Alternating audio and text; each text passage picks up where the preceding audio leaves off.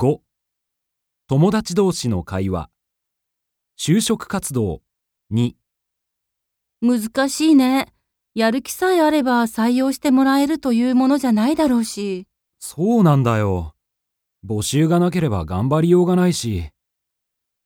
このままゲーム会社にこだわって散々苦労した挙句どこにも就職できなかったらどうしようって思ったりして。そんなこと考えるもんじゃないよ。成功するって信じなきゃ。ゼミの先輩も絶対ダメだと思ったけど、出すだけ出してみるって言って、結局その会社に入れたんだって。へえ、そうなんだ。だからとにかく諦めないで、最後まで頑張ろうよ。